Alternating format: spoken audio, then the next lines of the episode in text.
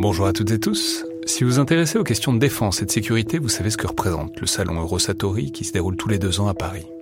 C'est cette année la 28e édition qui se tient du 17 au 21 juin prochain à Paris-Nord-Villepinte et Eurosatori, qui sponsorise cet épisode, sera comme à chaque fois le grand rendez-vous mondial de la défense et de la sécurité.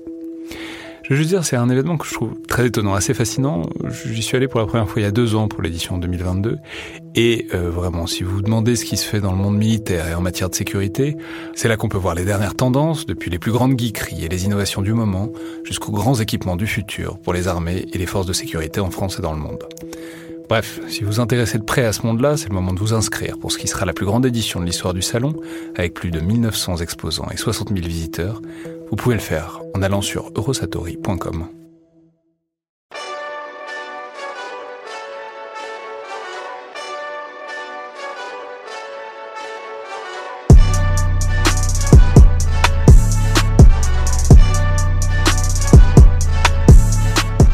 Bonjour à toutes et tous et bienvenue dans le Collimateur, le podcast de l'Institut de recherche stratégique de l'école militaire, l'IRSEM, consacré aux questions de défense et aux conflits armés.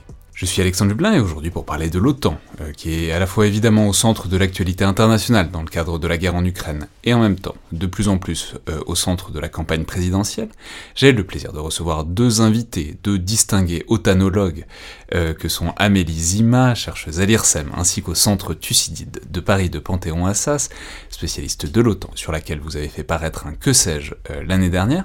Je peux signaler aussi que vous étiez venu nous en parler et faire une analyse et un tour d'horizon de l'organisation peut-être un peu plus transversale et moins collée à l'actualité. Dans une émission de juin dernier avec Pierre Morcos, vous étiez à l'époque en ligne depuis Varsovie, vous avez depuis rejoint l'IRSEM et on s'en réjouit. Donc bienvenue à nouveau dans le collimateur Amélie. Ah, merci, bonjour Alexandre Dublin.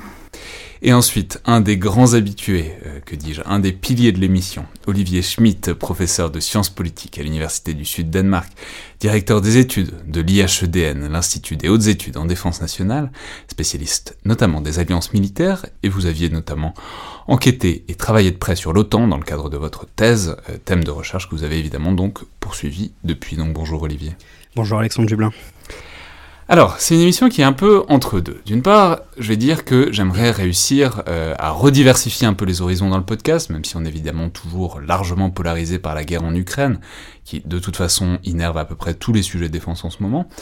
Mais, c'est donc euh, la raison d'être de, cette émission qui vise à continuer en fait la série qu'on avait commencé avec euh, l'épisode euh, sur le service militaire de février, dont le propos est donc d'interroger un peu très concrètement les divers thèmes de la campagne présidentielle qui touchent aux questions de défense, et on va voir que l'OTAN en fait pleinement partie. En même temps, l'OTAN c'est aussi évidemment un prisme très intéressant pour analyser la guerre d'Ukraine, tant sur le plan des causes réelles ou prétendues de l'intervention militaire russe, que dans les réponses immédiates, qui sont pour l'instant plutôt modérées mais fermes, euh, de l'Alliance Atlantique, mais aussi sur euh, les perspectives que la crise dessine pour l'avenir euh, de l'organisation également. Donc j'aurais aimé profiter de votre présence pour vous interroger un peu là-dessus, avant de passer au cœur du propos de l'émission, en commençant peut-être par la jeunesse de la guerre. Donc c'est évidemment le discours poutinien, mais qui est repris par un certain nombre de relais ici et là, que cette intervention, la guerre d'Ukraine, a été causée par le rapprochement et la pression croissante, à l'échelle de plusieurs années, voire de plusieurs décennies, de l'OTAN sur les frontières de la Russie, et de la menace militaire et stratégique que ce rapprochement ferait peser. Alors voilà, qu'est-ce que ça vous inspire, disons, cette justification et cette euh, menace supposée, tant dans sa véracité que, au moins, à tout le moins, dans la perception qu'en a peut-être euh, le pouvoir russe actuellement? Je sais pas qui veut commencer bah, Amélie euh, Oui, euh, c'est un narratif en fait qui est, qui est construit mais qui est euh, largement erroné en fait, puisque si la perspective euro-atlantique de l'Ukraine a été reconnue lors du sommet de l'OTAN en 2008 à Bucarest, en fait l'Ukraine n'est qu'un partenaire de l'OTAN et l'Ukraine n'a jamais été intégrée à la stratégie de préaccession de l'OTAN, qu'on appelle le plan d'action pour l'adhésion, qui prépare donc un pays candidat à rejoindre l'organisation. Donc l'Ukraine n'a jamais été intégrée dans ce plan d'action pour l'adhésion. Et euh, donc l'Ukraine n'est pas euh, en train de se rapprocher ou de devenir membre de l'OTAN. Et par ailleurs, comme l'Ukraine n'est qu'un partenaire de l'OTAN, elle n'est pas couverte non plus par la garantie de l'article 5, hein, qui est la clause de défense collective. Olivier Schmitt? Euh, effectivement, il y a, je pense, euh, une hyperbole qui consiste à dire que l'Ukraine était en train de se rapprocher de l'OTAN. Il y avait des discussions, il y avait ce partenariat, mais comme l'a rappelé Amélie entièrement à raison, il n'y avait pas, j'allais dire, d'action concrète qui aurait euh, laissé présupposer une adhésion à court ou moyen terme de l'Ukraine à l'OTAN. Il est, je pense, il est vrai hein, que depuis les années 90, lors des euh, différentes négociations, la Russie a régulièrement signalé le fait que l'extension de l'OTAN ne lui plaisait pas. Ils l'ont dit à, plus, à plusieurs reprises. En même temps, euh, j'allais dire, la, distinction euh, avec l'OTAN, c'est que les États membres cherchent à rejoindre l'organisation. C'est pas l'OTAN qui annexe un, futur État membre, euh, contrairement à ce qu'ont pu laisser entendre certains candidats à l'élection présidentielle. Donc c'est pas l'OTAN qui annexe un État, ce sont des États qui demandent à rejoindre l'organisation. Et pour un, certain nombre d'entre eux, il y avait très clairement des, raisons sécuritaires qui les poussaient à vouloir bénéficier de la garantie de, de l'article 5. Donc il y a ce double contexte. Euh, certes, la Russie n'était pas contente que, que l'OTAN s'élargisse, mais en même temps, les États membres qui souhaitaient rejoindre l'OTAN eux-mêmes ont exprimé des angoisses de sécurité. Je pense qu'aujourd'hui, ils se disent qu'ils sont très contents d'avoir rejoint l'OTAN tant qu'il y avait une fenêtre d'opportunité. Et en même temps, sur la cause euh, immédiate du conflit, il n'y avait pas de plan d'action euh, euh, voilà, à court terme pour que l'Ukraine rejoigne l'OTAN. Mais si on prend au sérieux, disons par esprit de générosité, c'est cette idée poutinienne de bah voilà, on voit des bases de l'OTAN qui se rapprochent de nous, etc. C'est inquiétant. Euh, si jamais les États-Unis avaient des pensées, expansionnistes, enfin en tout cas si c'était une puissance impérialiste que c'est souvent décrite, et ben voilà, ils se rapprochent quand même de, de nous de plus en plus, donc on est menacé. Est-ce qu'on peut comprendre un peu quand même ce sentiment obsidional euh, russe quasiment, ou est-ce que euh, faut vraiment être Vladimir Poutine et être obsédé par euh, la grandeur de la Russie pour voir ce qui est au fond de la coopération militaire comme une menace existentielle, Olivier Schmitt? Alors je pense effectivement qu'une partie significative des élites russes euh, considère l'OTAN comme une menace existentielle. Hein. Ils le disent euh, régulièrement. C'est euh, certainement une, une, une, réalité. Aussi parce que il me semble qu'il y a un une forme d'incompréhension, à mon avis, de la manière dont fonctionne l'OTAN de la part de certaines élites russes, qui sont, à mon avis, sincèrement persuadées que l'OTAN fonctionne exactement comme le pacte, pacte de Varsovie. C'est-à-dire qu'il euh, y a une puissance, en l'occurrence les États-Unis, qui déciderait de ce qui se passe et qui l'imposerait aux autres. Et donc ils ont tendance à projeter ce fonctionnement du pacte de Varsovie sur l'OTAN sans forcément comprendre que les, euh, États membres qui souhaitent rejoindre, euh, en fait, le, le font parce qu'il s'agit d'une alliance qui, en fait, facilite le, compromis. Et certes, les États-Unis sont la, puissance la, plus importante, mais euh, les, Alliés ont une voix au chapitre. Et sur un point très spécifique sur les bases de l'OTAN qui, euh, qui se rapprocheraient, au moment de la création du Conseil OTAN-Russie en 1997, euh, qui était ce Conseil OTAN-Russie qui était fait pour justement faciliter le dialogue entre l'OTAN et la Russie et pour discuter des enjeux de l'adhésion des nouveaux États membres en 99 puis, euh, puis en 2004.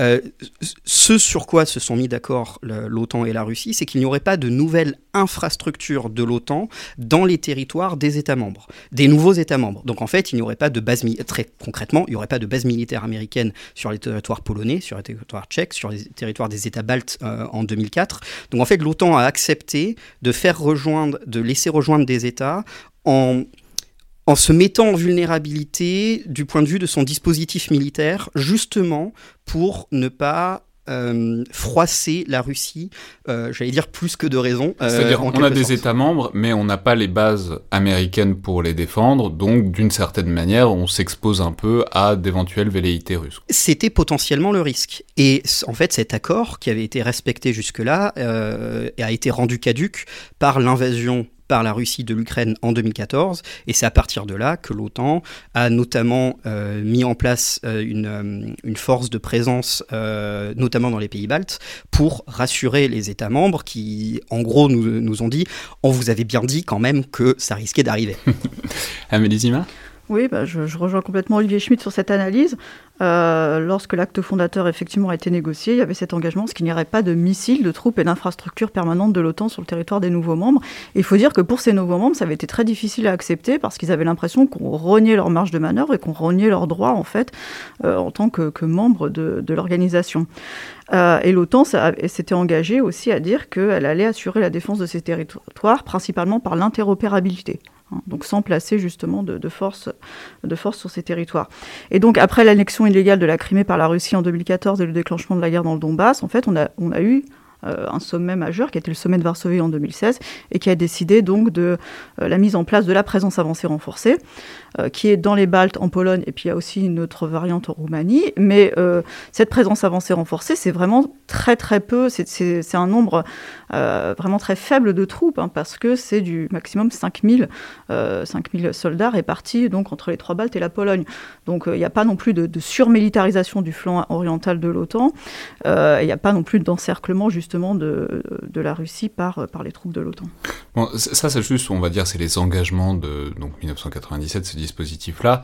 Il faut quand même dire un mot de l'autre grand engagement qui a été pris, qui aurait été pris. Non mais on, on, en parle tout le temps, mais il faut quand même le dire et le répéter.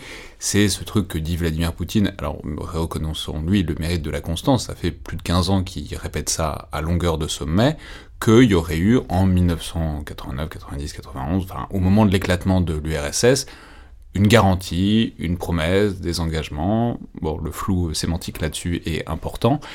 Comme quoi, l'OTAN ne s'étendrait pas euh, à l'est de l'Europe. Ça, c'est l'argument mm, russe euh, et qui expliquerait tout le reste, c'est-à-dire tout s'éclairerait à la lumière de cette promesse trahie, et la Russie ne ferait donc que réagir à cette succession de trahisons. Bon, voilà, qu'est-ce qu'on peut dire euh, de cette, la véracité, de la justesse de cette promesse, et, etc. De ce qui aurait été dit ou pas dit en 91 il y a eu des discussions en 90 euh, sur ce sujet-là, euh, des discussions entre des officiels américains, avec des officiels allemands. Euh, ça a été évoqué aussi, il y a eu des discussions aussi avec le leader soviétique de l'époque, Mikhail Gorbatchev. mais ça n'a jamais été, ça n'a jamais fait l'objet d'un traité et, en fait, c'est des discussions qui sont des discussions bilatérales. Donc des discussions bilatérales en soi n'engagent pas l'OTAN, en fait. Euh, C'est-à-dire les Américains ne pouvaient pas promettre au nom de... Combien même ils auraient promis un truc, combien même ils auraient signé un truc, ce qui n'était pas le Ça cas. Ça n'engage pas l'OTAN parce que euh, les, seules choses qui, euh, les, les, les, seules choses qui engagent l'OTAN sont en fait les décisions qui sont prises au sein du Conseil de l'Atlantique Nord par consensus.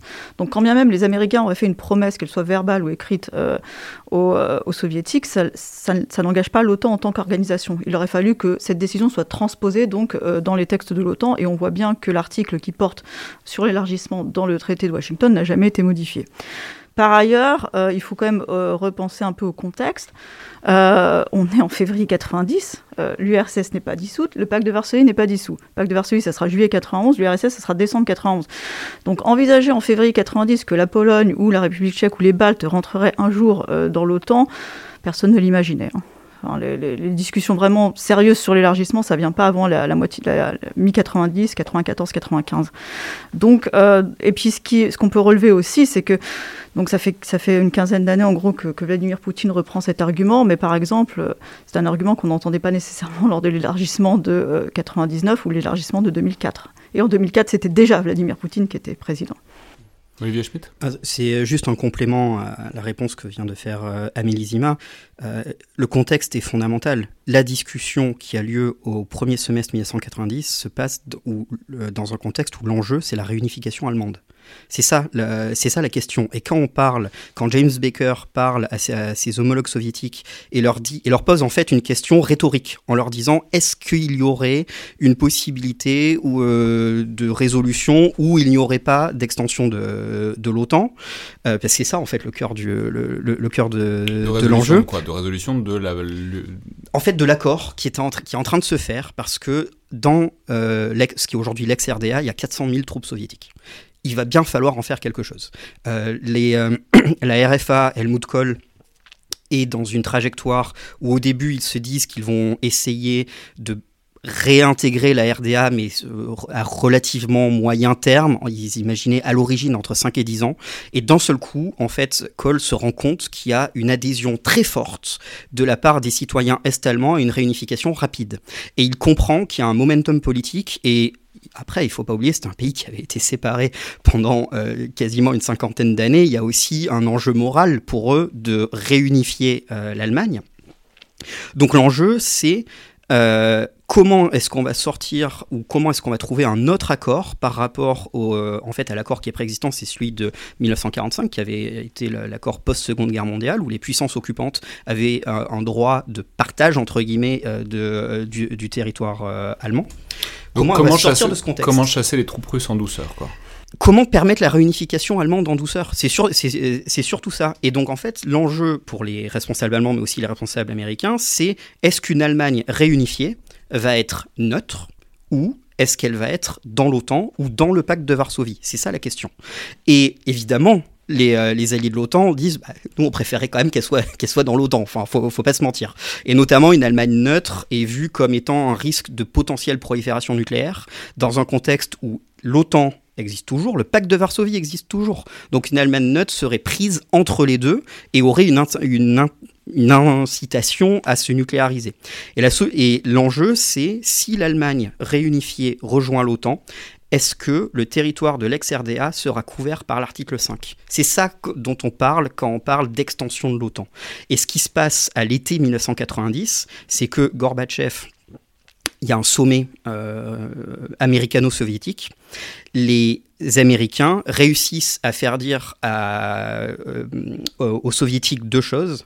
La première, c'est que effectivement, il pourra y avoir une extension euh, de, j'allais dire, de, la garantie de l'article 5, y compris au territoire de l'ex-RDA. Les Américains sont tellement contents qu'ils les font signer deux fois. Ils font signer le, le, traité plus l'annexe qui, qui, précise ça. Ils font signer deux fois. Et Gorbatchev dit publiquement qu'il reconnaît le principe d'Helsinki de 1975, qui est la liberté de chacun des États de choisir leurs alliances. Il le dit publiquement. Et dans sa tête, apparemment, il pensait qu'il y avait une réelle possibilité que l'Allemagne réunifiée puisse choisir le pacte de Varsovie. Ses, adjoints sont foudrage réellement foudrage, parce qu'ils comprennent que ça veut dire très franchement une extension de l'OTAN à l'Allemagne réunifiée, et que ça ouvre la porte dans le futur à d'autres choses. Ses adjoints sont foudrage.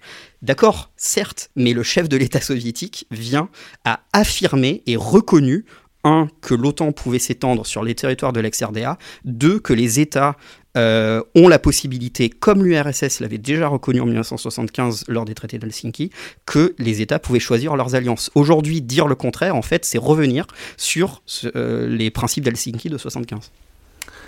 Alors ça, ce sont donc les causes de la crise, dont on voit qu'il y a de la rhétorique, alors que ce soit de l'auto-intoxication euh, côté russe, ou que ce soit, euh, c'est un peu plus cynique, à la rigueur, c'est pas la question à l'heure actuelle, mais bon, maintenant, si on regarde la crise telle qu'elle se déroule, on a beaucoup parlé de l'Union européenne et de son action euh, et des grands pas qu'elle a pris depuis deux semaines, enfin trois semaines maintenant, pour soutenir l'Ukraine. En ce qui concerne l'OTAN, on sait qu'évidemment c'est pas la même chose parce que dans l'OTAN il y a les États-Unis et que donc euh, bon ça c'est aussi le pas vers une escalade possible qui serait beaucoup plus dramatique que ce qui peut avoir lieu avec l'Union européenne. Mais concrètement, qu'est-ce qu'a fait l'OTAN euh, depuis le début de la crise et qu'est-ce que ça traduit des intentions américaines mais de l'alliance euh, plus généralement? Bah, Depuis le début de la crise, en fait, l'OTAN renforce en fait son flanc oriental. Euh, c'est-à-dire qu'on a des soldats français qui sont envoyés, par exemple, en Roumanie. On a un détachement de 500 personnes. On a des Belges aussi qui sont envoyés en Roumanie. On a un renforcement aussi de toute ce qui est police du ciel. Euh, et notamment là aussi avec un rôle de la France, puisque la, Pologne, par exemple, est euh, maintenant euh, sous, sous, couverte en fait par les missions de police du ciel de l'OTAN, donc un renforcement comme ça du flanc oriental, renforcement qui reste quand même modéré, hein, parce que quand on parle de 800 troupes qui sont envoyées en Roumanie, là non plus encore, on n'a pas vraiment une surmilitarisation. Aussi des, des navires qui sont envoyés en mer Noire, donc voilà, des actions de ce type-là sont mises en place par l'OTAN, étant donné que, que l'OTAN voilà, n'intervient pas militairement euh, dans le conflit, n'est pas partie du conflit et euh, n'apporte pas assistance en soi euh, à l'Ukraine. À côté de ça, il y a des initiatives qui sont prises par les États membre de l'OTAN sur une base bilatérale. Et là, notamment, on a beaucoup d'actions qui ont été entreprises par les Américains. Une action, en fait, la, plus, majeure prise par les États-Unis, c'est d'envoyer en Pologne, au sud-est de la Pologne, donc à moins de 100 km en fait, de la frontière avec l'Ukraine, la 82e division aéroportée, qui est une division, en fait, C'est un point, c'est un, une décision en fait qui est symboliquement importante parce que c'est une division qui a participé au débarquement de 44, c'est une division qui était présente sur l'aéroport de Kaboul, donc euh, l'envoyer en Pologne. Euh, euh, dans, cette période-là, c'est montrer justement à la fois un signe militaire et symbolique fort. Et donc là, on pourrait aller sur de presque 5000 hommes qui seraient basés euh, étant donné que, voilà, on est très près en fait de ce qui pourrait être une zone de combat, hein, puisque la Pologne a une frontière commune avec l'Ukraine et qu'il y a une des grandes villes d'Ukraine qui est Lviv, qui est donc à, à, deux pas de la frontière. Donc voilà, on a des actions donc de l'OTAN, je dirais que c'est plutôt un renforcement en fait du flanc oriental, et après des actions bilatérales qui sont prises par les États aussi pour aider l'Ukraine. Olivier Schmidt et en mini point de complément, euh, l'OTAN est actuellement en travaux pour euh, remettre à jour son concept stratégique qui devrait être adopté lors du prochain sommet euh, en Espagne. Et bon, il était assez évident que la Russie serait assez centrale dans le concept stratégique et là, il est clair qu'elle le sera à mon avis encore plus. Hmm. Mais alors, du coup, qu'est-ce que ça dessine comme perspective? Par exemple, on a beaucoup parlé du fait que la Finlande et la Suède, qui ne sont donc pas dans l'OTAN, euh, qui sont neutres, c'est inscrit dans leur constitution, auraient remis sur la table ce dossier de peut-être intégrer euh, l'OTAN.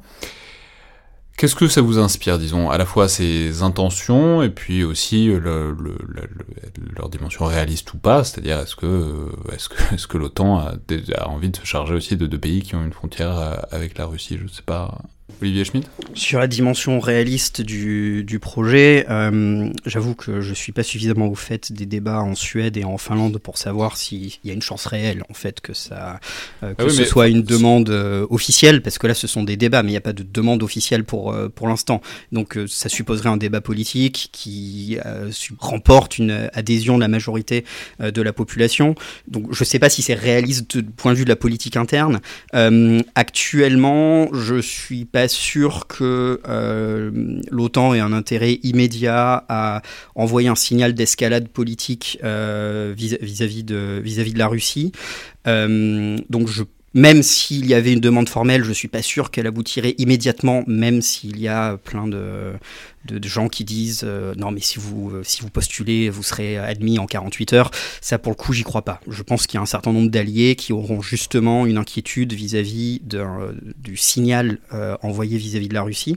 Par contre ce que ça, ce que ça représente aussi c'est que ben, voilà il y a une forme de bipolarisation du monde qui est en train de se structurer euh, avec une, un renforcement très fort de la coopération politico-militaire russo-chinoise euh, et c'est en fait, là, on, voit des blocs hein, qui sont en train de se constituer. C'est de manière, j'allais dire, assez classique en théorie des relations internationales. Il y a l'équilibre des puissances qui est en train de se configurer. Donc euh, là, très clairement, ce sont deux pays qui signalent, euh, j'allais dire, le camp auquel ils veulent appartenir. Amélie oui, enfin, ce, qu'il faut, ce que je pourrais ajouter à, ce qu'a dit Olivier Schmitt, c'est que la Suède et la Finlande sont déjà en fait des partenaires très proches de l'OTAN. Euh, ils réalisent des exercices militaires en commun. Euh, les armées euh, suédoises et finlandaises sont rendues interopérables avec celles de l'OTAN. Et puis les Finlandais achètent américains, par exemple. Hein, ils achètent des F-35.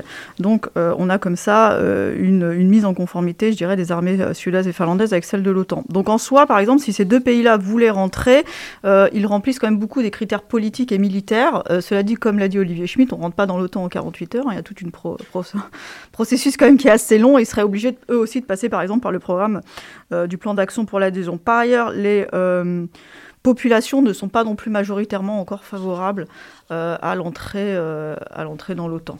Mais alors symboliquement, qu'est-ce que ça dit? Ça dit que à l'heure actuelle, l'OTAN c'est la dernière garantie de sécurité quand on se sent un peu menacé par la Russie. C'est-à-dire par exemple, on pourrait supposer que, enfin, il y a aussi l'Union européenne, il y a aussi d'autres, l'Union européenne qui a un mécanisme de défense collective. On en parlait récemment avec Pierre Roche, c'est l'article 42.7. Bon, qu'est-ce que ça veut dire le fait que ces deux pays-là, qui ont une frontière, alors la Suède c'est pas énorme, mais euh, la Finlande c'est quand même plus, avec la Russie, euh, puis bon, il fait froid là-haut, euh, mais qu'est-ce que ça indique que ce soit vers l'OTAN qui tournent leur regard?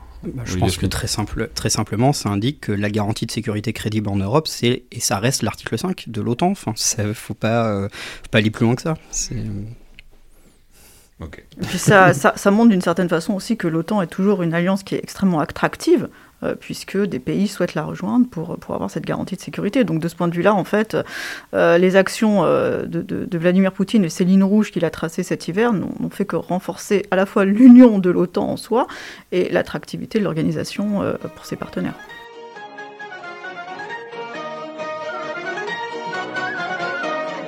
Біля хати джавеліни хлопці заряджали, орків валять ці ракети, як сіляті кинджали, Хай вертаються додому, нахуй з кораблями.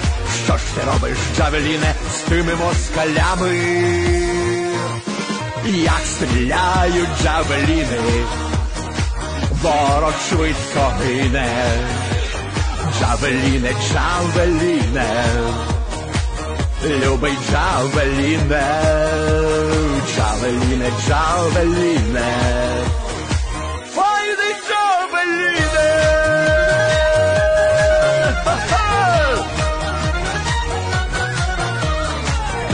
БТР підбиті, ворог відгрібає, хоч рашисти потім збрешуть, що потерь немає.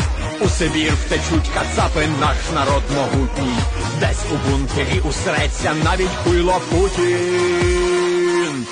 Як стріляють джавеліни, ворог швидко гине, джавеліне, джавеліне, любий джавеліне, джавеліне, джавеліне.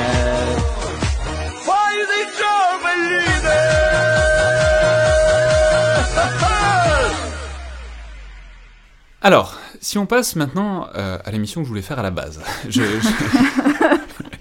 vais rappeler brièvement, brièvement, le principe qui est d'avoir à la fois, disons, l'ambition et la générosité euh, de prendre au sérieux euh, les déclarations des candidats à l'élection présidentielle.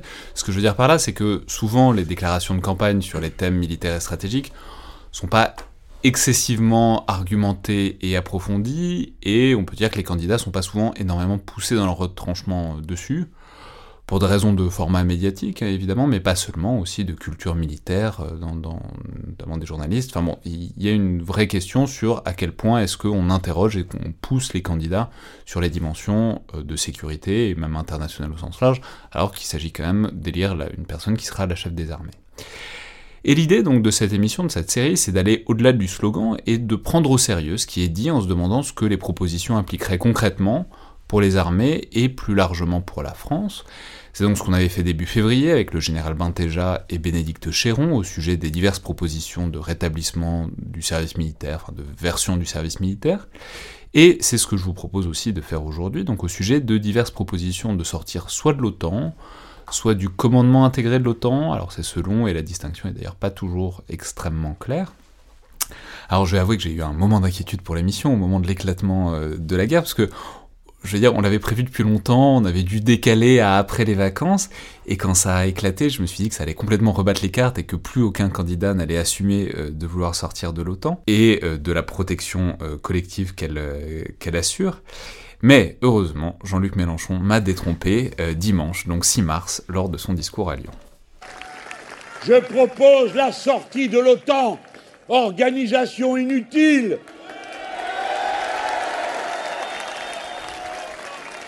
qui provoque par son agitation un peu partout des tensions, espérant en retirer ici ou là des subventions pour je ne sais quelle agence de sécurité. L'OTAN, dont le président Macron avait dit qu'elle était en état de mort cérébrale, eh bien alors, si elle est en état de mort cérébrale, il faut s'en passer. Je propose que nous construisions, nous Français, des alliances altermondialistes. Qu'est-ce que ça veut dire? C'est des alliances qui partent de la nécessité de l'intérêt général humain. Je veux dire que c'est évidemment loin d'être le seul à proposer ça. On trouve notamment la proposition plus généralement à l'extrême droite avec Éric Zemmour, ici au micro de CNews et d'Europe 1 le 20 février. Moi, moi, si j'étais si j'étais président, euh, nous serions sortis du commandement militaire intégré de l'OTAN. Et euh, euh, je pense que d'ailleurs l'OTAN n'a plus de raison d'être en vérité. Hum. Euh, elle, elle est, c'est une organisation euh, euh, surannée, En mort obsolète, cérébrale, comme aurait dit- obsolète, en mort cérébrale. c'est toujours le problème avec Emmanuel Macron. Avec Il dit parfois de bonnes choses, mais les actes ne suivent jamais. Hum. Donc moi, les actes suivront. Donc je n'aurais plus été dans le commandement militaire intégré, donc j'aurais été une France indépendante, et donc je serais allé voir Poutine, comme l'avait fait Chirac, comme l'avait fait Sarkozy, et il m'aurait entendu davantage. Mais aussi, par exemple, avec Marine Le Pen, ici, le 5 février, à Reims. À l'heure des grandes menaces et des grands bouleversements stratégiques, la France ne serait pas elle-même si elle n'optait pas pour une politique de pleine indépendance. Nous devons défendre librement nos intérêts, sortir de la logique belliciste des blocs renouer avec la stratégie d'équilibre qui a fait, je vous le rappelle, la grandeur de notre pays. C'est pourquoi nous sortirons du commandement intégré de l'OTAN afin de ne plus être entraînés dans des conflits qui ne sont pas les nôtres. Alors, je vais dire, j'ai pas cherché les réactualisations hyper récentes des positions des deux candidats d'extrême droite sur la question, mais franchement, je soupçonne que ça a pas dû euh, changer beaucoup. Alors, il s'agit pas de distribuer euh, les bons et les mauvais points, ni se poser en défenseur absolu de l'OTAN et de dire qu'on peut absolument pas en sortir, euh, ou que, euh, disons, l'Alliance Atlantique est l'horizon historique indépassable de la politique étrangère française. Le fait est que si un candidat est élu et veut en sortir, la France en sortira, c'est le principe de la primauté du politique, et rien n'est infaisable en soi. Cela étant, l'idée de cette émission est quand même de voir ce que ça implique, ce que ça coûterait, et éventuellement ce que ça pourrait rapporter. Et donc, la toute première question pour ça serait de voir et de savoir ce que c'est qu'appartenir à l'OTAN euh, très concrètement.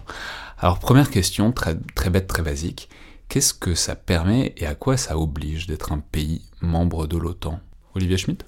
Alors la première obligation, elle est évidemment politique, c'est-à-dire une euh, solidarité avec les alliés en cas euh, en cas d'attaque. Donc l'article 5 prévoit euh, de prendre toutes les mesures jugées nécessaires par un allié pour en défendre, en défendre un autre en cas d'attaque.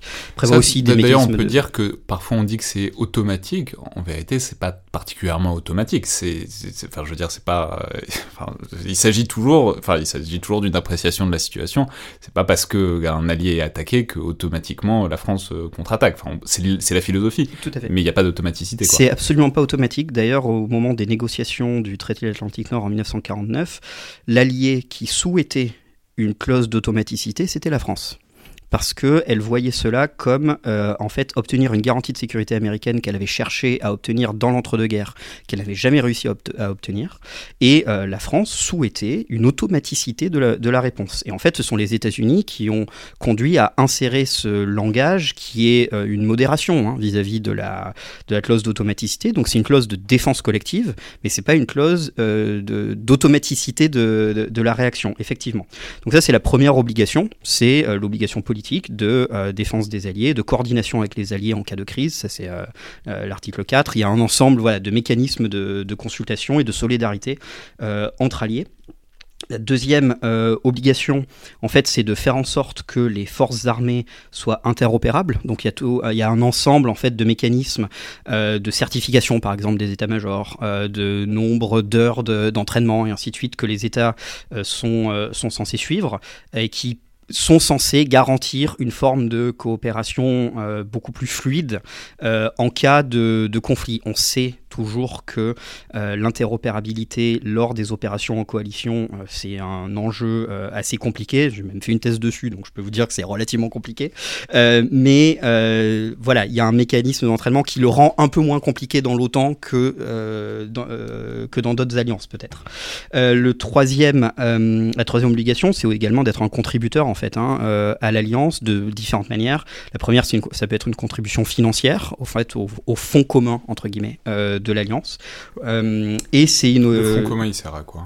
il sert par exemple au financement des infrastructures, il sert au financement de la flotte d'AWACS qui est sous commandement de l'OTAN et qui est un peu en fait la seule force militaire de l'OTAN. le- le- qui- les AWACS, rappelons, sont les avions qui ont l'assiette sur la tête, euh, là, qui sont des espèces d'immenses avions radars, mais qui permettent de voir euh, très loin, le mérite par ailleurs d'être des avions qui se déploient aussi depuis des porte-avions, ce, qui est, ce qui est très utile. Alors la seule force militaire de l'OTAN, c'est en fait cette flotte d'AWACS. Tout le reste, ce sont des forces nationales qui sont éventuellement mises à disposition euh, d'opérations multinationales.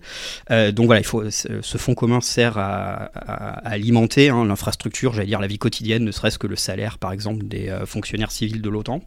Et il y a une autre type de contribution, ce sont les, euh, dire les contributions en nature, c'est-à-dire d'insérer un certain nombre euh, d'officiers ou de personnel civil au sein des structures de l'OTAN. Alors si je dis pas de bêtises aujourd'hui, je crois que euh, c'est environ 750 officiers des armées qui sont insérés au sein des, des, structures des armées françaises. Des armées françaises, oui, pardon, qui sont insérés au sein des structures de, de l'OTAN et de la DGA aussi. C'est pas seulement des armées, la mais DGA, aussi la, Direction générale de l'armement, c'est-à-dire bon, ceux qui construisent les, les outils le système d'armes, quoi, grosso modo. Et euh, autre obligation, la, France est, euh, a le commandement hein, du, euh, du, commandement interallié pour la transformation, Allied Command Transformation, qui est à Norfolk. Donc bah là, on, on, fournit quand même un officier général, accessoirement. et je pense qu'Amélie pourra compléter. Amélie? Oui, euh, je voudrais juste euh, revenir sur, sur les extraits que vous avez, euh, vous avez, nous avez fait écouter. Alors c'est vrai qu'il y a beaucoup de candidats qui se positionnent sur cette question de l'OTAN, mais en fait, ce que montrent aussi les études de sociologie électorale, c'est que les électeurs se mobilisent et se positionnent rarement sur ces enjeux-là, que c'est pas nécessairement un enjeu clivant et c'est pas nécessairement ça qui fait non plus une élection. Cela étant, bon, on a rarement eu une guerre de haute intensité aux portes de l'Europe, donc on peut imaginer rarement que eu pendant une élection, c'est sûr. On peut imaginer que le sujet monte, quoi. Mm. Concernant l'article 5, j'aurais juste aussi apporter une précision. C'est vrai que c'est une obligation, mais par exemple, l'allié attaqué n'est pas non plus obligé d'activer l'article 5. Hein, C'est-à-dire qu'il faut le demander. C'est-à-dire qu'il fait une demande, il fait une demande devant le Conseil de l'Atlantique Nord, et dans ce cas-là, les alliés décident ou pas de, réagir. Donc il n'y a, aucun automatisme dans aucun sens, en fait. Euh, on peut être sous une attaque euh, et, estimer qu'on va répondre à cette attaque soit nationalement, soit par une coalition ad hoc, euh, soit en faisant appel à l'UE pour un État membre, soit en faisant appel à l'OTAN. Donc l'OTAN, en fait, n'est qu'une des possibilités qui peut exister pour cette garantie de l'article 5. Et ça, on peut rappeler que ça a été activé une seule fois, en tout et pour tout, euh, à la suite du 11 septembre. Exactement. Et il euh, n'y a pas eu de coalition euh, autant qui a été formée à la suite du 11 septembre. Donc, donc voilà. et concernant effectivement aussi... Il n'y a pas eu de coalition autant? Non. Ça vient après Ça vient après. Il n'y a, pas eu de réponse immédiate de l'OTAN, en fait, au septembre. D'accord, donc c'est dans un deuxième temps, au moment de, de la décision d'invasion de l'Afghanistan, qu'il y a eu une coalition qui s'est montée? Alors, il y a, bah, effectivement, il faut clarifier parce que c'est un, un, enjeu assez important. Il y a, au moment du 11 septembre, le, une coalition ad hoc qui se crée, euh, qui est très clairement centrée autour des États-Unis et qui va conduire les opérations militaires pour chasser le régime taliban. À partir de la chute de Kaboul. Et donc, ça, c'est des pays beaucoup de l'OTAN, mais pas que... Même pas beaucoup, c'est la, Grande-Bretagne, les euh, États-Unis, la France a envoyé quelques forces spéciales et euh, quelques avions. Je me demande euh, s'il y avait d'autres alliés qui me reviennent pas immédiatement en tête, mais c'est enfin un nombre très très limité de pays membres de l'OTAN, et l'OTAN n'a rien à voir là-dedans. À partir du moment où il y a la chute du régime taliban, se met en place un processus politique pour essayer de voilà, établir un nouveau gouvernement euh, en Afghanistan, qui a deux volets. Un volet politique avec la, la, la Shura qui, en fait, euh, établit Hamid Karzai comme président de l'Afghanistan. Et il y a un volet d'assistance à la sécurité, c'est la FIAS, la Force internationale d'assistance à la sécurité, qui est là pour faciliter la... le, dire l'établissement de conditions euh, sécuritaires euh, idéales. donc l'OTAN, c'est plutôt l'outil de gestion que l'outil d'attaque à ce moment-là. Mm. Euh, L'OTAN vient bien après, parce que la, FIAS à l'origine est créée par une résolution du Conseil de sécurité des Nations Unies, et ce sont des États individuellement qui ont en charge l'organisation d'abord les Britanniques, puis les Turcs et enfin les Allemands. Et en fait, on se rend compte après un tour autour de 2003 qu'après les Allemands, personne n'avait levé la main pour dire bah, c'est moi qui vais prendre le commandement de, la FIAS. Et 2003, je vous rappelle, c'est le moment de, des grandes tensions transatlantiques euh, autour de, l'Irak. Euh, et le, le fait que l'OTAN prennent en charge le commandement de la FIAS est vu comme un moyen de euh, renouer la solidarité entre alliés.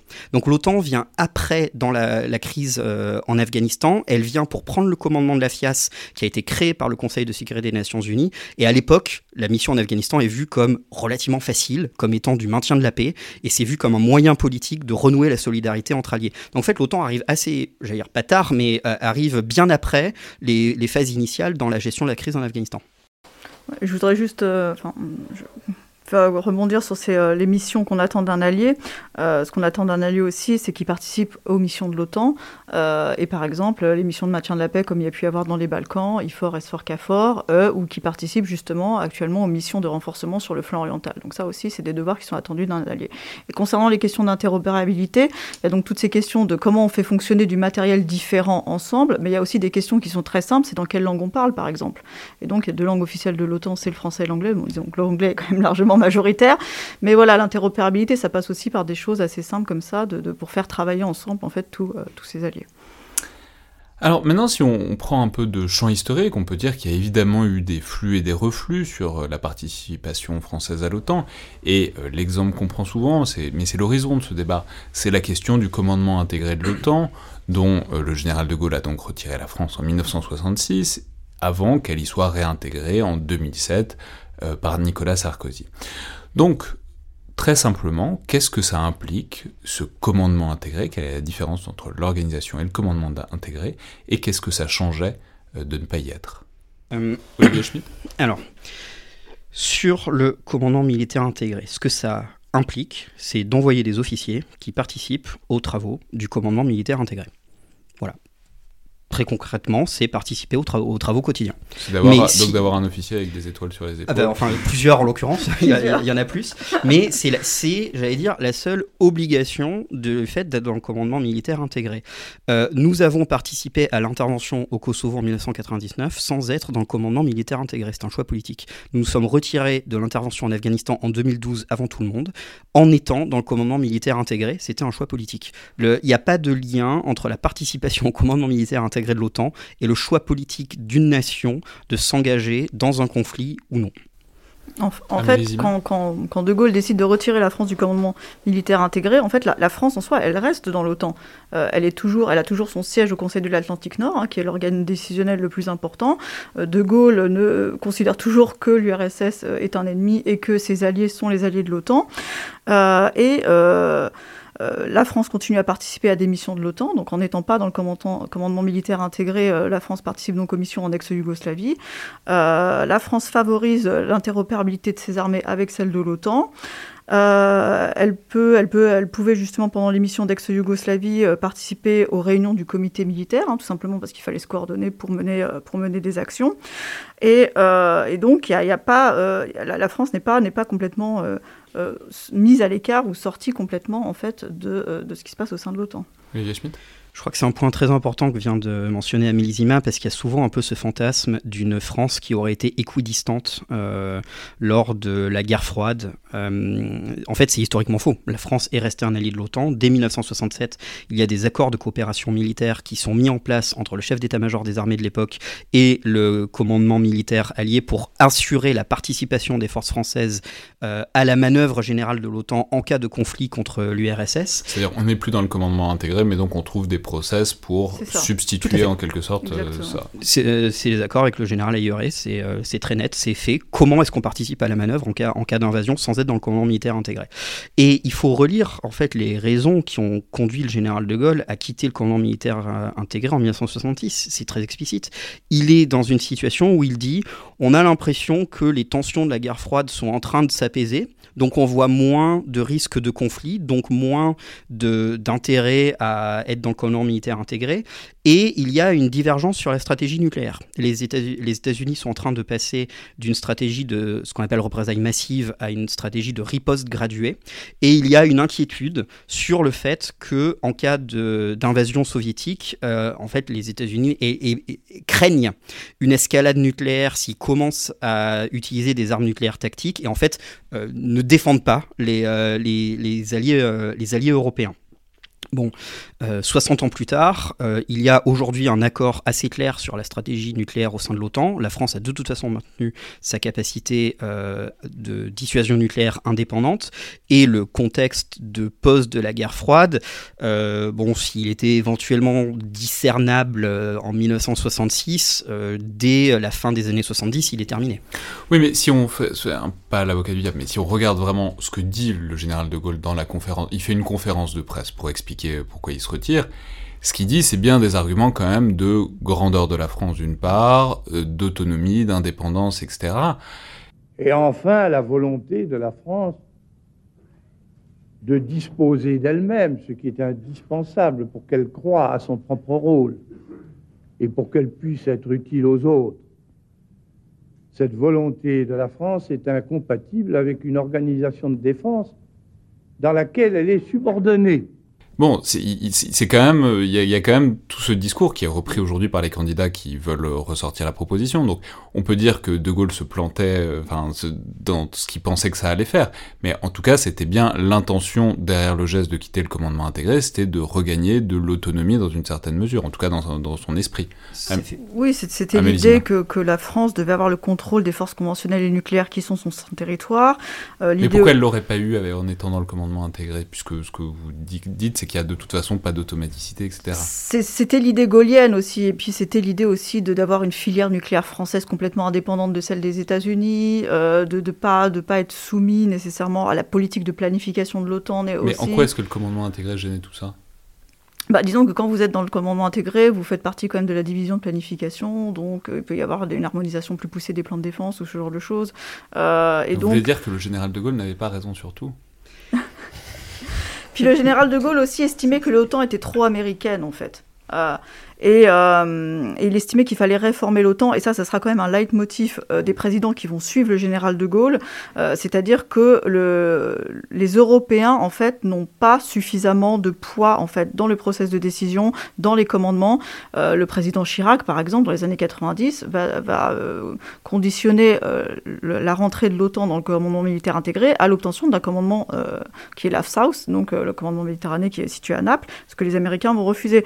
Donc il y a cette idée, en fait, que euh, pas assez de, de, commandements, de postes de position importantes sont donnés, euh, C'est-à-dire qu'on part pour, euh, comme une, une, posture de négociation pour, quand on revient, avoir plus de choses dans l'OTAN, en quelque sorte. Olivier Schmitt je pense que pour essayer de rendre justice au général de Gaulle, il y a, effectivement. Un titre de, de podcast, je penserai un jour. Rendre justice au général. Cette personne qui est si calomniée sur la scène politique française. Euh, dont personne ne se réclame. Euh, il y a effectivement deux, euh, deux questions. La première, c'est que le général de Gaulle voulait établir en fait une sorte de triumvirat dans le commandement de l'Alliance. En fait, il voulait un rapport privilégié franco-britannico-américain qui aurait été les grands décideurs de l'Alliance. Étrangement, les autres alliés étaient moins enthousiastes, les, Italiens, euh, l'Allemagne de l'Ouest. Et, euh, Par jalousie de la grandeur française, sans doute probablement. Euh, mais du coup, l'absence de réponse positive à cette, euh, cette trilatérale euh, qui aurait commandé l'OTAN a conduit à une espèce de frustration de ne pas reconnaître le rôle spécifique et particulier de la France au sein de l'organisation. Et on sait que le général de Gaulle était attaché à la spécificité française. Donc il y a cette première frustration, je veux dire, politique de pas réussir à établir ce, ce triumvirat qui, a, qui d'ailleurs avait été demandé dès la 4ème République, hein, lors des négociations, on voit déjà apparaître cette idée d'avoir euh, un petit groupe euh, particulier euh, qui, qui, dirigerait les autres. Faut, faut, faut, jamais le dire, mais on ne dira jamais tout ce que De Gaulle devait à la 4ème République, parce que ah la, continuité, si, si, on fait un tableau avec les pour et les contre, la continuité est quand même parfois très très flagrante, malgré tous les discours. La continuité est très flagrante. Le deuxième point, c'est que le général de Gaulle établit une distinction qui n'existe que dans sa tête, mais qui existe maintenant dans le discours français et qui est complètement incompréhensible pour nos alliés. Il fait une distinction entre l'Alliance atlantique en tant que principe politique et l'OTAN en tant qu'organisation, en tant que bureaucratie. Et euh, qui consiste à dire, ben, d'un côté, l'Alliance Atlantique existe et on en fait partie. L'OTAN, par contre, on peut le réformer parce que ce n'est qu'une bureaucratie. Donc on distingue les deux.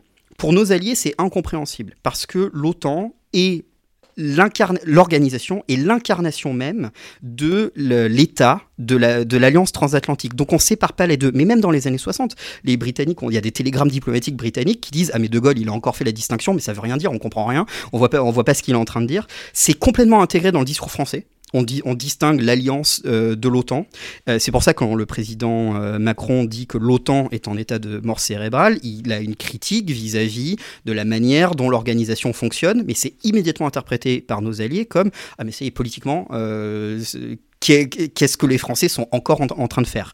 Et je pense qu'il faut bien saisir ces deux aspects. Un, le côté, euh, j'allais dire, le narcissisme blessé du fait de la France ne fait pas partie d'un triumvirat euh, idéalisé avec les anglo-saxons qu'on adore mépriser ou critiquer, mais dont on aimerait bien faire partie en tant qu'organisme de direction.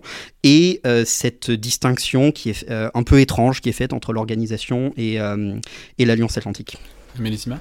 Et ce qu'il faut dire, en fait, c'est que tous les présidents qui vont suivre en fait De Gaulle vont être à peu près sur cette lignée-là, qu'ils soient en fait de gauche ou de droite, parce que euh, ils veulent rester dans cette lignée de, politique de grandeur entre guillemets, et tout en mettant l'accent sur la détente aussi avec euh, avec l'Union soviétique. Euh, mais ils vont tous rester loyaux à l'alliance, et même par exemple le président Mitterrand, qui était donc socialiste, il va soutenir le déploiement des Pershing en Allemagne pour contrer les SS-20 soviétiques lors de la crise des euromissiles. Donc avec toutes les critiques qu'il y a, en fait, il n'y a jamais eu non plus de distance qui a été prise fondamentalement euh, sur l'orientation même de l'OTAN. Hein. Donc, euh, et là, c'est là que ça tranche en fait avec les discours qu'on entend actuellement. Euh, c'est-à-dire que De Gaulle, comme Giscard, comme Pompidou, comme Mitterrand, savaient où étaient leurs alliés et savaient où était en fait la, menace. Mais alors, juste si on reste encore une seconde sur cette question du commandement intégré et qu'on le rapporte à aujourd'hui, ok, qu'est-ce que ça changerait demain si la France se re-retirait du commandement intégré? Concrètement, ça change quoi à court, moyen, à long terme. Ça, rend la France peu crédible au niveau international quand même, parce que ça voudrait dire que la France rentre, sort, rentre, sort. Donc, euh, d'ailleurs, il y avait le président Hollande qui avait commandé un rapport euh, à Hubert Védrine en 2012, hein, donc quand il avait été élu, Hubert Védrine qu'on ne peut pas soupçonner d'être un atlantiste forcené d'ailleurs. Et euh, les conclusions du rapport Védrine avaient été que voilà, personne ne comprendrait en fait cette nouvelle sortie du commandement militaire intégré, que ça ne donnerait pas plus de puissance à la France au niveau international. et voilà. Alors ça, c'est dans les personnes mais même fonctionnellement, qu'est-ce que ça changerait dans les prises Je sais pas. Euh, on enlèverait des officiers de hmm. Shape, euh, concrètement. Shape, c'est quoi? C'est le commandement interallié, en fait, qui est à Mons, euh, en Belgique, qui est en fait l'espèce d'état-major des armées de l'OTAN, si vous voulez. C'est là où, se fait la planification et et j'allais dire la, vie militaire de, de, l'Alliance. Donc on retirait des, des officiers de, de Shape, euh, on se retirait probablement d'un certain nombre de groupes euh, de, de travail au sein de l'OTAN. et concrètement, c'est tout. Et il faut savoir, cela dit, que la France est re-rentrée dans le commandement militaire intégré avec des conditions quand même. Hein, le président Sarkozy a mis des conditions. Euh, il avait dit que euh, aucune force française de, ne serait-ce au commandement OTAN en temps de paix. Il avait dit aussi que la France conservait son indépendance nucléaire, ce qui fait que la France ne siège pas au groupe des plans nucléaires de l'OTAN. Elle conserve une totale souveraineté sous son arme. C'est quoi ce groupe? Bah, C'est le, le, groupe en fait qui décide de la politique nucléaire de l'Alliance de façon concertée. donc c'est quoi la politique nucléaire? Enfin je sais pas c'est quoi? C'est où est-ce qu'on met les missiles? C'est est-ce que enfin c'est c'est bah, la doctrine aussi d'utilisation euh, ce genre de choses euh, sachant qu'il y a trois puissances nucléaires au sein au sein de l'OTAN. Euh, donc la France a conservé son indépendance nucléaire elle, elle, ne siège pas dans le groupe des plans nucléaires et puis la France aussi conserve une liberté totale d'appréciation pour participer aux missions OTAN. Donc, euh, il y a eu des. mais ça, de toute façon, c'est toujours le cas. mais ça, ça, a été remis en fait comme condition pour rentrer dans le commandement militaire intégré. Et donc, ça va sans dire, mais c'est bien de leur dire quand même. Voilà. Alors, en fait, la seule chose sur laquelle le président Sarkozy n'a pas insisté quand il a négocié euh, le retour de la France dans le commandement militaire intégré, c'est euh, la réforme de la structure de commandement, en fait, qui était vraiment quelque chose que, euh, par exemple, le président Chirac avait mis en avant comme préalable à la rentrée. Là, le président Sarkozy avait abandonné ça, euh, et euh, il y a eu quand même, voilà, l'obtention pour la France de postes prestigieux comme le poste du SACTI, donc commandement allié de transformation que, mentionnait Olivier Schmitt tout à l'heure. Oui, euh, oui je, une, par contre, effectivement, c'est un point qu'on n'a pas abordé, mais euh, une sortie du commandement militaire intégré serait, comme le mentionnait Amélie, un, enfin, un problème de crédibilité vis-à-vis de la France. Je ne suis pas sûr qu'on pourrait légitimement euh, demander à conserver le commandement, en fait le commandement d'un des deux grands commandements stratégiques de l'OTAN, qui est SACTI, sans être dans le commandement militaire intégré. Là-dessus, nos, nos, alliés commenceraient à doucement rigoler.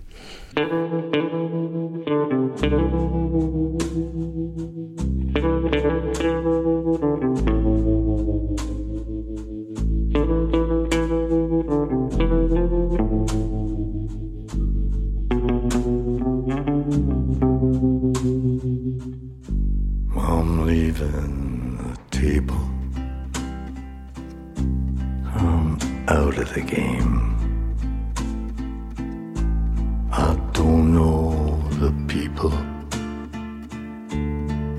in your picture frame.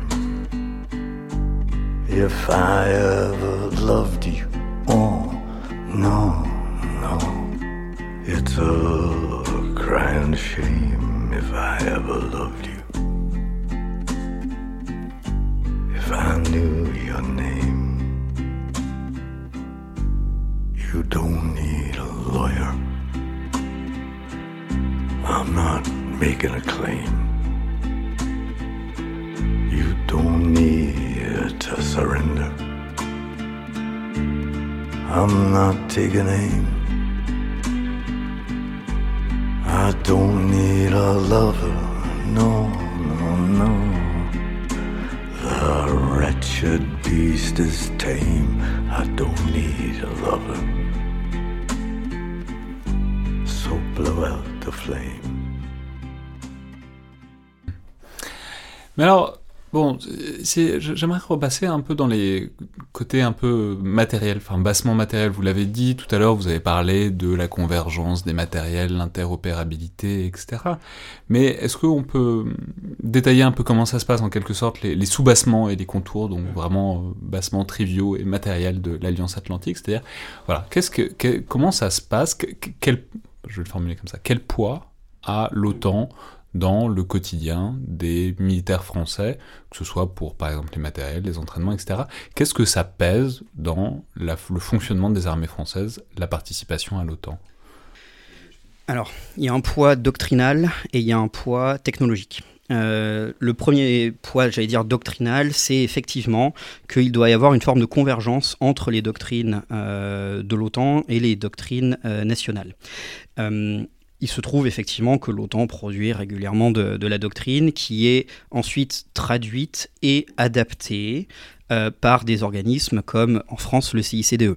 Il y a certains pays qui ont abandonné complètement toute capacité doctrinale autonome, euh, qui en fait font un copier-coller de, des doctrines OTAN. C'est un peu en train de changer euh, là en, en ce moment. On voit un, Euh, Donnez-nous les mauvais élèves. Oh, bah, par exemple, par un, pays que je, un pays que je connais bien, le Danemark, avait abandonné toute capacité de réflexion doctrinale autonome. Depuis 5 ans, ils sont en train d'en rebâtir une, à la fois des doctrines vraiment tactiques, mais aussi y compris des doctrines opératives, euh, qui restent dans un cadre OTAN, mais ils sont, ils sont en train de rebâtir ces- cette capacité. En France, on l'a on l'a jamais perdu pour tout un ensemble de raisons.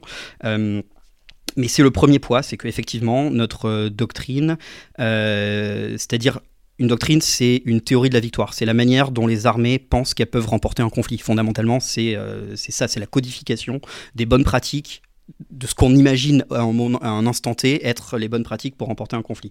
Là, il y a une convergence des doctrines OTAN, sachant qu'on n'avait jamais été non plus euh, complètement euh, délirant vis-à-vis de- vis-à-vis des autres, mais il y a euh, cette obligation hein, de la doctrine française dans une doctrine OTAN. Si vous regardez les documents du CICDE aujourd'hui, par exemple, il y a une, y a une page au début du document qui montre comment ce document s'insère dans la hiérarchie de doctrine avec au sommet les, les doctrines interalliées. Donc ça, c'est le premier poids euh, concret euh, doctrinal. Le deuxième poids euh, technologique, il est effectivement sur un certain nombre d'exigences au regard de, de capacités techniques qui permettent l'interopérabilité. Par exemple, ce sont des, des, des, des- exigences de, en termes de communication, un truc pour les, pour les forces aériennes, s'appelle la liaison 16, d'ailleurs pas que pour les forces aériennes, mais qui est un, en fait le mécanisme de communication entre pions tactiques, entre guillemets, de, de l'OTAN. Donc ça oblige Soit dit en passant, on voit en ce moment en Ukraine et pour la Russie que c'est enfin, c'est absolument central cette capacité à communiquer de manière sécurisée. On sait que c'est une des grandes difficultés en ce moment euh, des Russes et que enfin bon, ça explique plein de leurs difficultés euh, opératives en ce moment. Donc on, c'est-à-dire déjà c'est compliqué à l'intérieur de l'armée russe. On mesure que entre armées alliées, ça rajoute encore des communications, euh, des, problèmes pardon, et que donc il faut s'entraîner au quotidien pour euh, faire converger les process pour le faire de manière sécurisée et fiable. Exactement. Il y, a une- il y a un enjeu de maîtrise des procédures qui soit commune et un enjeu de maîtrise technologique qui soit commune. C'est effectivement très compliqué, l'interopérabilité. Euh, il faut pas, faut pas se mentir, je pense, enfin, historiquement, l'Alliance euh, Atlantique, l'OTAN, est l'alliance la plus interopérable de l'histoire. Enfin, euh, on part, euh, c'est toujours compliqué en- entre alliés, mais le contrefactuel, ce serait l'absence de, l'alliance et ça serait infiniment plus compliqué à, à organiser. Donc voilà, c'est les deux types d'obligations. Oui, concernant pour, pour revenir sur cette question d'interopérabilité, euh, c'est qu'en fait l'OTAN impose des standards, mais par exemple elle n'impose pas de, de, de, modèle de matériel à acheter.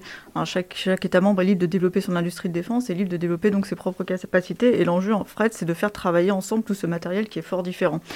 Euh, et, euh, et, donc l'interopérabilité. Vous voulez dire que tous les pays de l'OTAN sont pas obligés d'acheter des F-35 non, il y a même des pays hors OTAN qui achètent des F-35. Donc, ouais. vous voyez.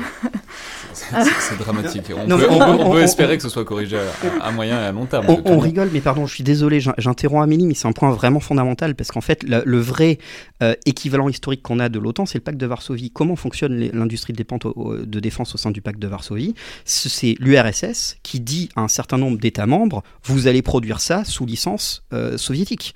Euh, il faut imaginer que on transpose ça à l'OTAN, il faut imaginer les États-Unis dire à la France vous allez produire des F-16 sous licence américaine. C'est euh, ça l'équivalent fonctionnel. Donc c'est vrai qu'on a tendance à critiquer l'OTAN comme étant une alliance intrusive parce qu'il y a tous ces standards technologiques et ainsi de suite. En fait, l'OTAN laisse liberté aux États membres d'avoir leur propre industrie de défense. Et euh, il faut réfléchir aux alternatives. Les alternatives beaucoup plus coercitives, je suis pas sûr qu'elles nous plairaient beaucoup.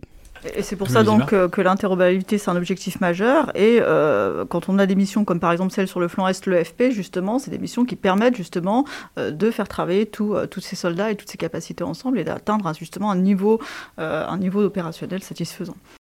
Bon, par ailleurs, on peut signaler qu'il y a aussi, euh, mais c'est presque trivial, mais il y a aussi des voyages, il y a aussi des échanges. Enfin, c'est un truc d'interconnaissance qui est réel, qui est que bah, concrètement, il y a toujours des militaires français ailleurs. Je veux dire, c'est important parce que ça fait que les personnels se connaissent, donc ça fait des relations personnelles, ce qui mine de rien est pas rien pour faire fonctionner euh, des armées ensemble. Ça fait, euh, ne serait-ce que les gens qui parlent bien anglais ou des, des Américains qui parlent un peu français, c'est utile aussi. Ça fait, euh, voilà, une familiarité, disons aussi en termes de vision euh, stratégique et doctrinale. Euh, oui, c'est vrai, on le voit toujours comme une contrainte pour les Français de s'adapter aux autres, mais c'est aussi un formidable moyen pour la France de promouvoir un certain nombre de concepts et de, euh, y compris de matériel. Euh, faut pas oublier. La, Vous voulez dire les... qu'on fait la, on fait l'article du Rafale aux Américains quand, quand ils viennent ou quand on. Oui, il faut, faut pas oublier un truc, c'est que le quatrième, depuis 90, le quatrième acheteur de matériel militaire français sont les États-Unis. Le huitième, c'est le Royaume-Uni. Ils nous achètent quoi? Il y a tout un ensemble de systèmes, euh, notamment euh, électroniques, informatiques, qui euh, qu'on qu leur fournit. Safran, par exemple, a une capacité, y compris industrielle, de production aux États-Unis. avec, je crois, ils ont 14 000 employés aux États-Unis, c'est absolument colossal. donc il y a aussi cet aspect-là à prendre en compte que euh, ça marche dans les deux sens en fait. Cette, interopérabilité, c'est aussi une possibilité de marché pour les industries françaises. Aujourd'hui, Thales a remporté le marché en fait de créer un cloud de combat commun à l'OTAN. Thales est très content d'avoir ce marché-là, je peux vous le dire. Et pour rebondir sur ce que vous disiez sur la question de la socialisation, c'est aussi le fait, par exemple, que les militaires de l'OTAN sont formés dans des académies euh, de, de, pays alliés. Par exemple, il y a les Polonais sont envoyés à Sanders en Grande-Bretagne. Voilà, donc ça crée aussi euh, une sorte de, de, de, communauté otanienne par ce biais des formations, sans mentionner euh, également le, collège de défense de l'OTAN à Rome. Voilà, donc il y a tout un ensemble de, procédures qui permettent la socialisation euh, de ces personnes. Et c'était particulièrement important pour les pays d'Europe centrale et orientale qui sont entrés après 99 parce que eux avaient été euh, socialisés donc d'une façon tout à fait différente euh, dans les armées soviétiques. Il fallait donc, euh, bah, tout simplement, leur langue à eux de communication, c'était le russe. Hein, il fallait qu'ils passent à l'anglais. et donc, il fallait qu'ils qu rentrent dans le modèle d'armée qui était celle promue par l'OTAN. Donc, il y a eu tout un effort aussi de, de socialisation et d'adaptation de ces, de ces armées-là aux standards de l'OTAN. Alors, pour me faire pas l'avocat du diable, mais est-ce qu'il n'y a pas aussi un argument inverse qui est que c'est un argument qui a notamment été repris récemment par le général Desportes euh, dans les médias sur le fait que bah du coup ça provoque une certaine inertie, c'est-à-dire euh, d'un point de vue purement sociologique quoi, il y a des gens qui font carrière dans l'OTAN et qui du coup ont pas intérêt à trop vouloir toucher à l'OTAN, disons ça fait une espèce de frilosité parce que bah voilà on fait carrière à Norfolk à, ailleurs etc et que du coup bah euh, peut-être on n'a pas autant de liberté d'esprit d'autonomie d'esprit qu'on pourrait l'avoir dans un système euh, franco-français où euh, disons les incentives les motivations sont plus euh, hexagonales en quelque sorte Olivier Schmitt alors, il est, je pense que sociologiquement, il est possible effectivement qu'il y ait des effets de trajectoire de carrière et de dépendance au sentier. Enfin, c'est normal à la limite dans toute organisation, notamment une, grande organisation. La question, c'est en fait la question du coût-bénéfice. L'OTAN, c'est une alliance où des alliés promettent de se défendre mutuellement. Est-ce que parce qu'il y aurait une forme d'inertie qui peut parfois peut peser euh, sur les armées ou sur les carrières, on est prêt à abandonner une garantie de défense mutuelle. C'est aussi simple que ça la question. Hein. Fondamentalement, c'est euh, faut pas oublier, on n'a pas créé une alliance juste parce qu'on voulait euh, se faire plaisir et avoir un club de discussion. Mais alors justement, ça nous amène à la question suivante, qui est la question. Alors, je l'ai dit, c'est pas toujours très clair si les candidats veulent qu'on sorte du commandement intégré ou de l'OTAN, notamment parce que bon, je sais pas, c'est pas l'extrait que j'ai mis parce qu'il était un peu long, mais par exemple, il y a un extrait de Marine Le Pen sur le plateau de France 5 où on voit qu'elle confond très clairement le, commandement intégré et l'OTAN et ce que ça implique l'un et l'autre. Mais bon, prenons la version. Donc, on a déjà dit ce que ça coûterait, ce que ça impliquerait de sortir du commandement intégré. C'est-à-dire pas grand-chose. hein. Enfin, il y a des problèmes de crédibilité, etc. Mais bon, c'est pas énorme. Maintenant, supposons qu'on sorte de l'OTAN. Même en supposant une sortie euh, donc à la faveur de l'élection, voilà, candidat euh, veut sortir de l'OTAN, élu, sort de l'OTAN. Même en supposant donc que ce soit pas trop brutal, un peu préparé, globalement, est-ce que vous pourriez identifier euh, chacun quelques points clés, disons quelques capacités que euh, les armées françaises perdraient inévitablement? À quoi est-ce que ça se verrait? Quel, serait le voilà Qu'est- Qu'est-ce qu'on y perd directement Amélie Zima Je voudrais juste revenir sur un point, la, la sortie du commandement militaire intégré, euh, qui, qui, qui ne, poserait pas beaucoup de problèmes. En fait, ça, posait quand même des problèmes d'être sortie du commandement militaire intégré, parce que par exemple, la France, quand elle a participé aux missions de maintien de la paix euh, dans les Balkans, elle était associée qu'à la dernière toute phase de, planification des opérations. Donc en fait, euh, il n'avait pas une visibilité extrêmement euh, forte et large sur ce, que, qui allait être fait. Ce qui allait être fait.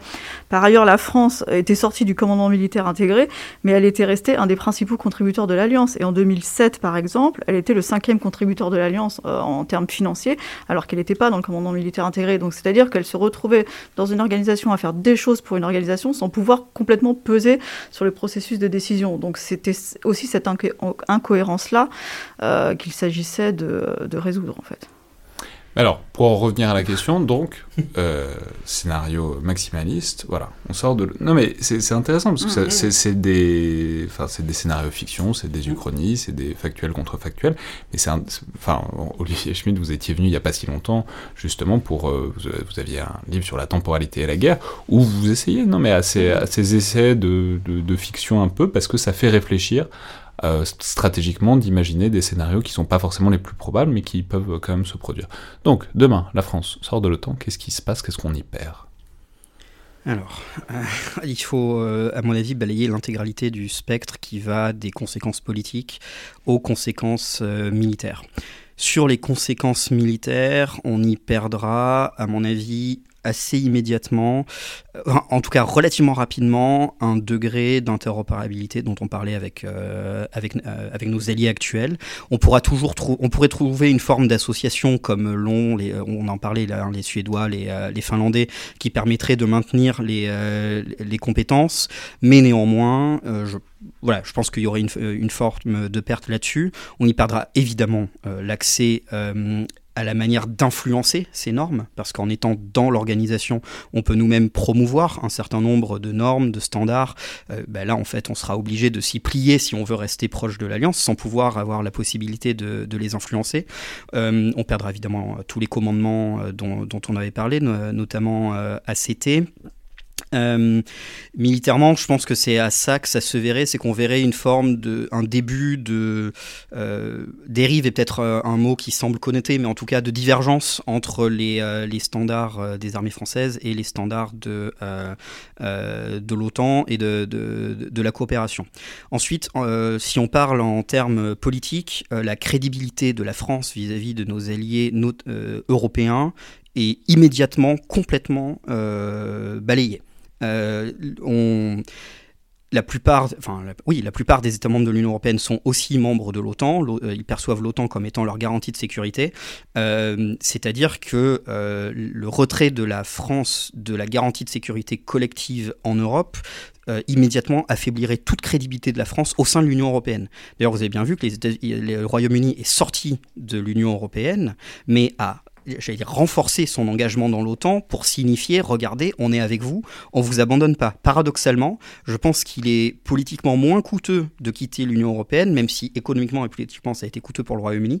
Je pense qu'il est politiquement moins coûteux de quitter l'UE que de quitter l'OTAN parce que l'OTAN on touche à la, sécurité collective et nos alliés actuels l'interpréteraient immédiatement comme ça. Donc au sein de l'UE, il y aurait euh, évidemment plus aucune crédibilité euh, pour la France, notamment euh, sur les sujets militaires. Et le dernier point, c'est qu'il faudrait se poser la question de euh, quelle forme on perdrait évidemment la garantie de sécurité collective.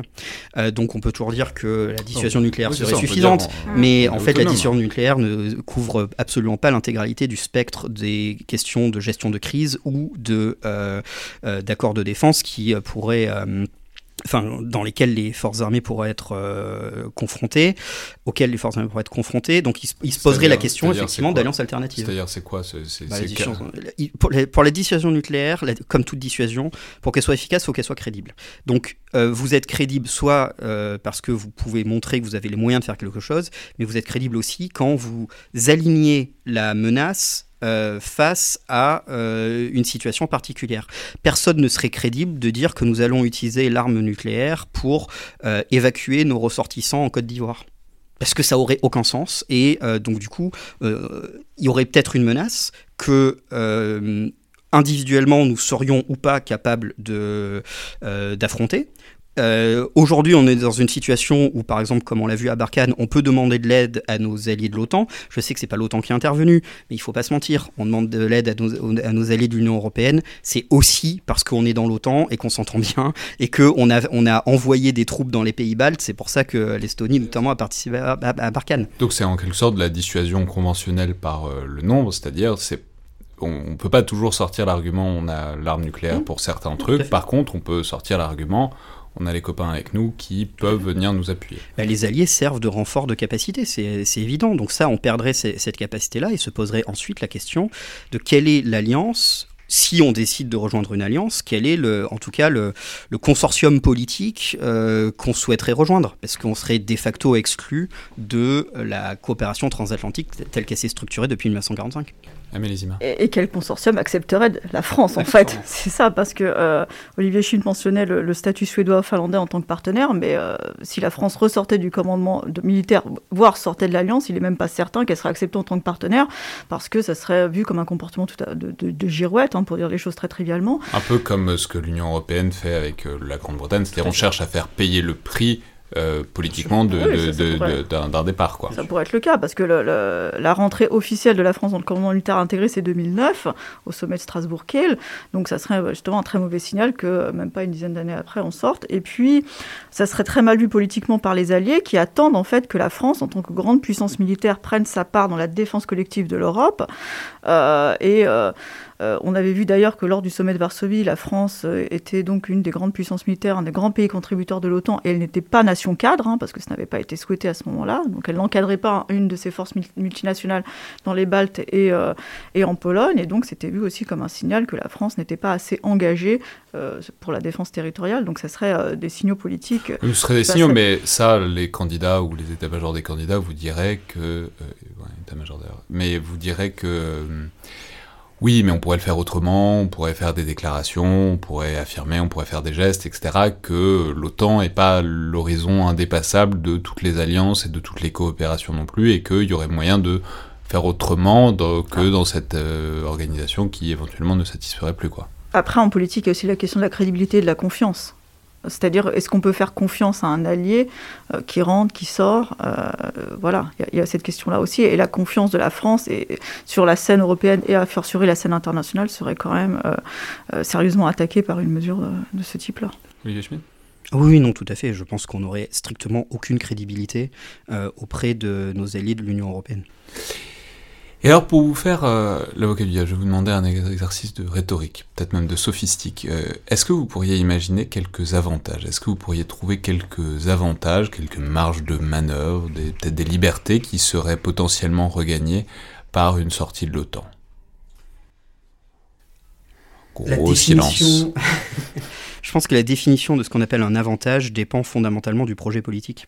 Si on considère que euh, l'inscription de la France dans une, une alliance transatlantique euh, est une erreur politique, et c'est un choix, euh, on peut tout à fait politiquement le considérer. Effectivement, il y a plein d'avantages à sortir de l'OTAN.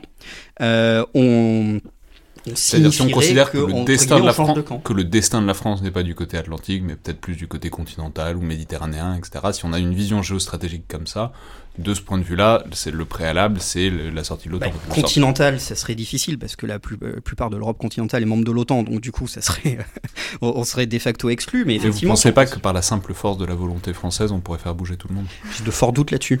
Euh, Très sincèrement, je- j'ai un, un doute euh, assez prononcé sur le fait que la- le cavalier seul de la France serait suivi immédiatement par des pays européens qui n'attendent que le leadership français.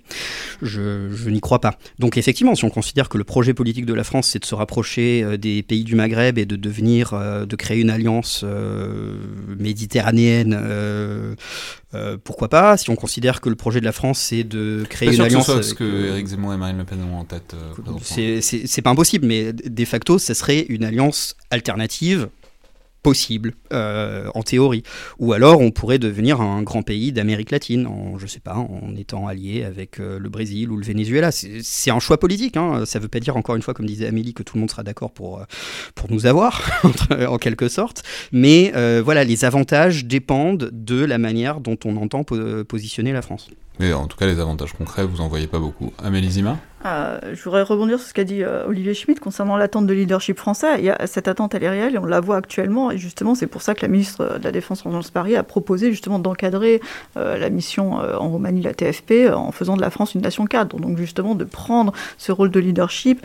euh, leadership au sein de l'OTAN. au sein de l'OTAN. Et après, concernant les avantages, bah, en fait, ça, ça dépend avec qui on veut s'allier. Si le but est de s'allier avec euh, le leader d'un pays qui ne reconnaît pas la souveraineté des autres États, qui menace leur intégrité territoriale, euh, Je pense que vous visez quelqu'un, mais je suis pas sûr. voilà, euh, et qui et qui veut saisir donc des, des- des- des terres par par la force, hein, euh, c'est c'est un choix politique et c'est clairement pas le choix qu'on peut faire effectivement en restant dans l'OTAN. Olivier Schmitt? Et euh, je rebondis juste là-dessus. Une alliance, c'est un engagement de défense collective. Est-ce que d'autres alliés, est-ce qu'on a confiance dans d'autres alliés potentiels d'honorer éventuellement leur engagement de défense collective à notre égard? Et est-ce que nous-mêmes, nous sommes prêts à aller les défendre s'ils sont attaqués? C'est ça que ça veut dire une alliance alternative. C'est qu'on est prêt à défendre d'autres alliés que nos alliés actuels et qu'on on prend le risque de croire que d'autres alliés que nos alliés actuels vont nous défendre. Je pense qu'on peut trouver, euh, qu'on peut, à mon avis, chercher pour trouver des alliés aussi fiables que les alliés actuels, très sincèrement. Faut, faut- le dire, euh, euh, objectivement. Est-ce qu'on, si on fait de la politique fiction, est-ce que si on décide de rechercher une alliance formelle avec la Russie, par exemple, est-ce qu'on a la, la croyance que la Russie va nous défendre en cas, d'attaque? C'est ça concrètement que ça veut dire. Euh, demander aux Arméniens, et la dernière fois qu'ils ont demandé, ils ont une alliance formelle avec la Russie, bah, les Russes ont dit, bah, écoutez les gars, vous êtes tout seuls. Là, vous parlez évidemment de la guerre de l'Artsakh. où- Exactement. Et je vous rappelle que l'Arménie est dans une alliance formelle avec la Russie. Très bien. Merci beaucoup à tous les deux. Je vais préciser à titre euh, de précision, de, de- de précaution, que évidemment, vous vous engagez en votre nom propre, vous vous exprimez en votre nom propre, vous n'engagez pas ni l'IHEDN, ni l'IRSEM, etc. Puisqu'on touche un sujet un petit peu politique, ça, vaut toujours euh, la peine de le rappeler. Merci donc beaucoup à tous les deux pour ce tour d'horizon euh, de l'actualité de l'OTAN et euh, des perspectives et éventuellement des alternatives, de savoir de ce qu'on peut en dire, co- disons d'un point de vue très concret dans le cadre de la campagne. Merci beaucoup. Merci. C'était donc le Collimateur, le podcast de l'Institut de recherche stratégique de l'école militaire. Je vous rappelle que remarques et commentaires sont les bienvenus par mail sur les réseaux sociaux de l'IRSEM, tout comme euh, notes et commentaires sur Apple Podcast ou sur SoundCloud. Tout ça aide la visibilité du podcast, ainsi que euh, le fait que vous le recommandiez, que vous en parliez autour de vous. C'est à ça que sert euh, le, le podcast et ses différents formats, c'est que euh, les gens intéressés par la question de défense, de plus ou moins près, puissent trouver de quoi se nourrir l'esprit. Merci à toutes et tous, et à la prochaine fois.